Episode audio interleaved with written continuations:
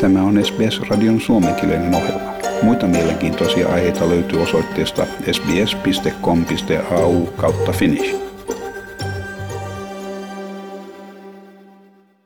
Vuonna 2003 puhjenneen SARS-epidemian uskotaan saaneen alkunsa Guangdongin maakunnan eläinmarkkinoilta, joista käytetään englanninkielistä nimitystä wet markets – Näillä markkinoilla myydään sekä tuoretta ruokaa että kaikenlaisia elossa olevia eläimiä, kuten kanoja, merieläimiä ja villieläimiä. Maailman terveysjärjestö WHO sanoo, että SARS todennäköisesti sai alkunsa eläinviruksesta. Pieni määrä sairastumisia tapahtui, kun virus siirtyi eläimestä ihmiseen. Koronaviruksen uskotaan saaneen alkunsa samoilta markkinoilta – WHO kuitenkin sanoo, että siitä, miten ihmiset saivat koronavirustartunnan, ei ole tarkkaa tietoa. Humane Society International-järjestön Nicola Bejon on huolestunut mahdollisuudesta, että maailmanlaajuiset pandemiat voivat saada alkunsa samalta markkinoilta myös tulevaisuudessa. Hän sanoi, että villieläinmarkkinoiden ollaan jo pitkään tiedetty olevan äärimmäisen vaarallisia. We've known for a long time that wildlife markets are deadly to wild animals, but what we know now is that they're deadly to humans and we can't do this by half measures. If we want to prevent a future pandemic, we need to clamp down on wildlife trade and clamp down on it comprehensively. Hongkongissa koira sai koronavirustartunnan ja New Yorkissa tiikeri antoi positiivisen testituloksen.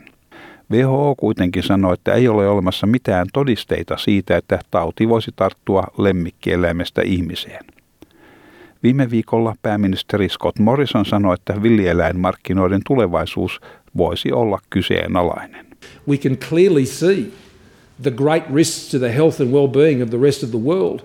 Um, as a result of, of, of, these types of places and facilities. Now, I'm not making any criticisms of anyone. I'm not making any cultural references or anything like that.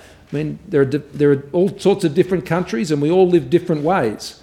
Uh, but it is important that when you're handling these types of um, food supplies and, and how they are provided to the public and how they're treated, um, these, these things are, can be very dangerous.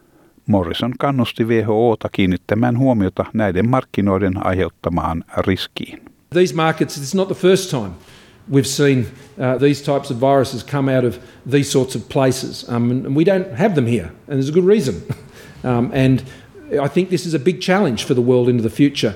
Liberaali parlamentaarikko Jason Wood kiitteli pääministeriä tämän osoittamasta johtajuudesta tässä asiassa. Jason Wood, joka on monikulttuuriasioiden apulaisministeri, haluaa myös, että kaikki eläviä villieläimiä myyvät markkinat suljetaan kokonaan, koska niistä saattaa käynnistyä maailmanlaajuisia epidemioita, kuten SARS. Hän sanoi, että Australian kiinalaiset joutuvat kärsimään tästä. Ja hän myös arvosteli Labour-puoluetta yrityksestä kääntää keskustelu markkinoista rotusyrjintään. Humane Society International-järjestön Nicola Bayon sanoo kuitenkin, että villieläinmarkkinat eivät ole ainoastaan aasialainen ongelma, vaan vastaavaa on myös olemassa Afrikassa ja Etelä-Amerikassa. Wildlife trade is a multi-billion dollar business and wildlife markets where live animals are for sale is unfortunately quite prevalent in lots of places in the world. Tohtori Siobhan O'Sullivan on New South Walesin yliopiston sosiaalitutkija. Hän kertoo, että myös Australiassa oli aikoinaan villieläinmarkkinoita, mutta että Australian kaltaisissa maissa ne vähitellen suljettiin teurastamoiden aloittaessa toimintansa ja asiakkaiden siirtyessä käyttämään valmiiksi paloteltua ja pakattua lihaa. Hän huomauttaa, että on vielä olemassa useita maita, missä tämä käytäntö ei ole vielä vakiintunut. What happened in countries like Australia over time the wet markets were shut down, abattoirs were centralised and then eventually moved out of the city, and we moved to what's often referred to as kind of box meat trade, or people buy animals already slaughtered and processed and just cook the meat. But of course, in a lot of countries, that's not the case. There is still the practice of slaughtering animals perhaps at the time they're being purchased or taking animals home. WHO kertoi SBSlle, että se ei aja eläinmarkkinoiden kieltoa, koska suuri määrä ihmisiä saa niistä elantonsa. Järjestö sanoo julkaisemassaan lausunnossa, että markkinoiden toimintaa on säädeltävä sairausten leviämisen riskin rajoittamiseksi. Tohtori O'Sullivan kuitenkin totesi, että kulttuuriin liittyvien käytäntöjen muuttaminen saattaa viedä aikaa. We all have our food taboos and our food kind of cultural practices that, that matter to us a great deal. So all around the world changing cultural practice around food is very difficult. It takes a long time. But I think also the challenge is enforcement. WHO esittää, että hyvän elintarvikehygienian vallitessa asianmukaisissa tiloissa eläinmarkkinollakin on mahdollista myydä turvallista ruokaa. WHOn mukaan Kiinan hallitus myös kiristi markkinoiden hygieniatasoa helmikuussa. Järjestön mukaan auttaisi myös, jos elävien eläinten myynti siirrettäisiin erilliseen tilaan.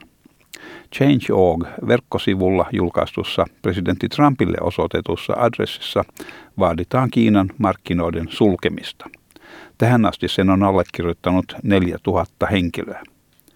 Toinen YKlle osoitettu adressi on saavuttanut lähes 50 000 allekirjoituksen päämäärän. Voit pitää koronavirusta koskevat tietosi ajan tasalla osoitteesta sbs.com.au kautta koronavirus, missä tämän ohjelman suomenkieliset jutut ovat arkistoituna. Ja tämän jutun toimitti SBS-uutisten Stefani Korsetti. Haluatko kuunnella muita samankaltaisia aiheita? Kuuntele Apple, Google tai Spotify podcasteja tai muuta suosimaasi podcast-lähdettä.